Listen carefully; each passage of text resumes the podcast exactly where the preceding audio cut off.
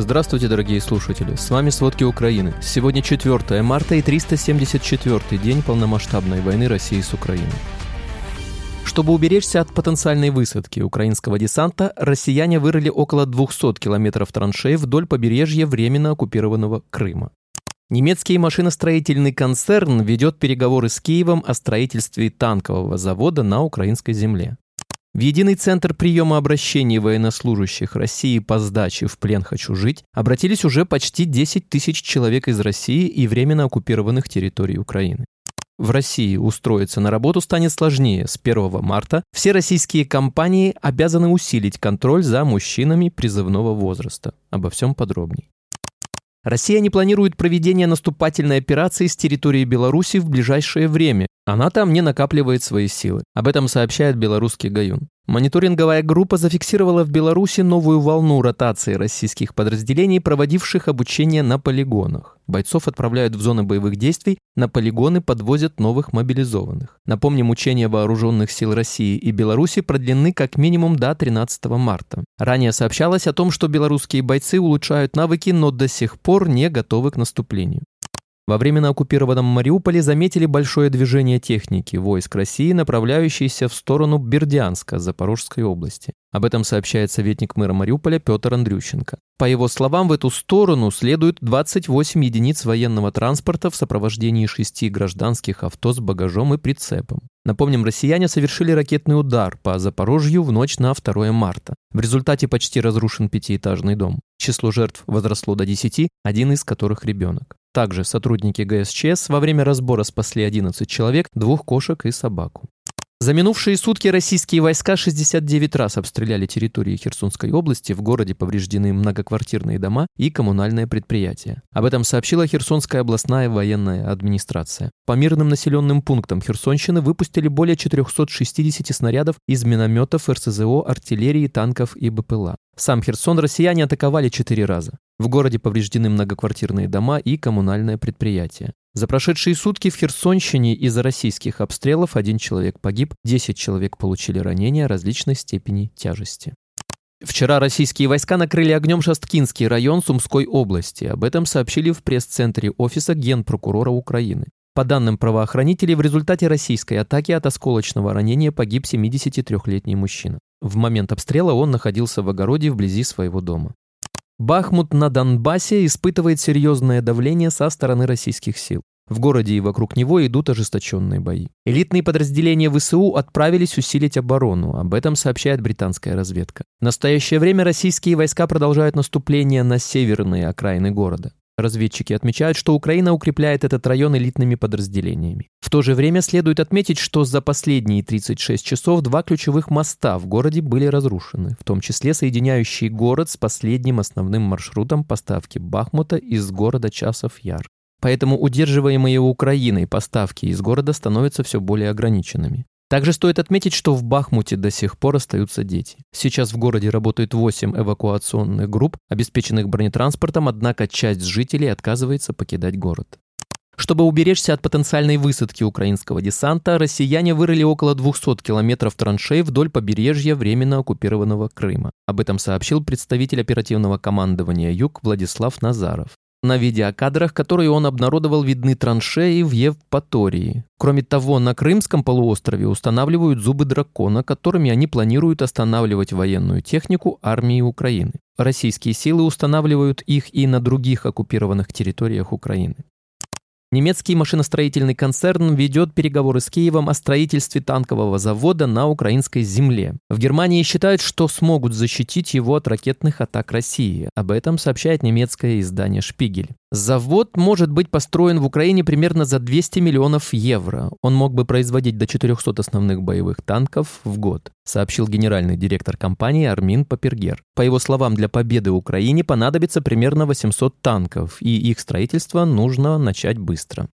Вооруженные силы Украины получат от США новый пакет военной помощи на сумму 400 миллионов долларов. Соответствующее распоряжение появилось на сайте американского Госдепа в пятницу 3 марта. Новый пакет помощи включает дополнительные боеприпасы для РСЗО, «Хаймарс» и артиллерийских гаубиц, бронекомплекты для БМП «Брадлей», технику для наведения понтонных переправ, а также средства на обучение и поддержку украинской армии. В Госдепе отметили, что это 33-й пакет военной помощи для Украины с августа 2021 года. Ранее сообщалось, что Соединенные Штаты могут ввести санкции против Китая, если он предоставит России вооружение для войны против Украины. Об этом сообщает Reuters, ссылаясь на слова европейского чиновника. Такие заявления перекликаются со словами канцлера Германии Олафа Шольца в четверг, который предостерег Китай от предоставления такой военной помощи России, поскольку она продолжает воевать против Украины. Так, выступая перед парламентом Германии, Шольц призвал Китай не поставлять ни одного оружия России, ведь она является агрессором.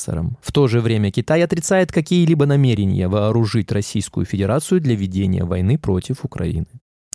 Президент Латвии Эгельс Левиц пообещал Украине долгосрочную поддержку в защите от российского вторжения. Такое заявление он сделал во Львове во время совместной пресс-конференции с украинским лидером Владимиром Зеленским. Латвия уже выделила на военную помощь Украине более 1% своего ВВП. Напомним, во Львове президенты посетили поле почетных захоронений Лычаковского кладбища, а также подписали декларацию, подтверждающую поддержку Латвии полноправной европейской и евроатлантической интеграции Украины. Ранее сообщалось, что Латвия готова выполнять для Украины роль адвоката в вопросе создания спецтрибунала по Российской Федерации. В Белгородской области в пятницу 3 марта беспилотник атаковал подстанцию нефтепровода «Транснефть Дружба». Об этом сообщают российские СМИ. По данным телеграм-канала «Астра», дрон был снаряжен взрывным устройством. Он атаковал пустой резервуар для нефтепродуктов вместимостью 3000 тонн в поселке Разумное. Эвакуировали 4 человека, однако никто не пострадал. В то время как база пишет, что БПЛА якобы прилетел со стороны Украины.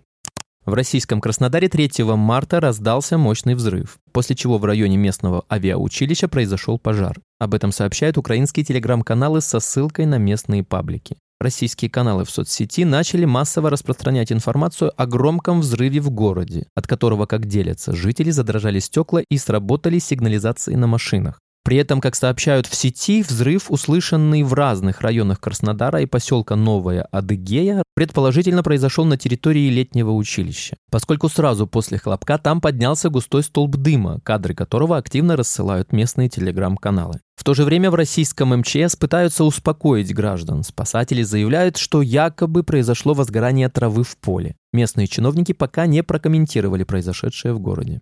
В единый центр приема обращений военнослужащих России по сдаче в плен «Хочу жить» обратились уже почти 10 тысяч человек из России и временно оккупированных территорий Украины. Об этом сообщил координационный штаб по вопросам обращения с военнопленными в Телеграм в пятницу 3 марта. За шесть месяцев работы проекта, несмотря на регулярные попытки Роскомнадзора заблокировать доступ, сайт «Хочу жить» посетило более 14 миллионов человек, 84% которых – посетители с территории России. Кроме российских военных, на горячую линию обращаются их родственники и близкие. Часто мобилизованные россияне, прибывшие в составе оккупационной армии в Украину, не имеют доступа к интернету или связи. Напомним, по данным Минюста, на содержание одного российского военнопленного Украина тратит около 10 тысяч гривен в месяц.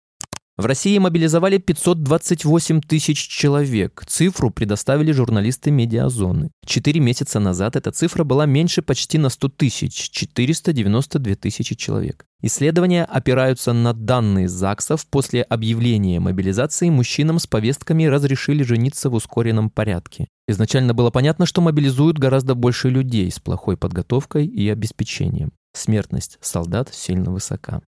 История мобилизованных из Оренбурга похожа на историю иркутских. Бригаду территориальной обороны передали в подчинение в ДНР. Там из них сформировали штурмовую бригаду. В итоге к Путину обращаются все – жены, матери, родственники и сами мобилизованные. Ответа, как и результата, нет.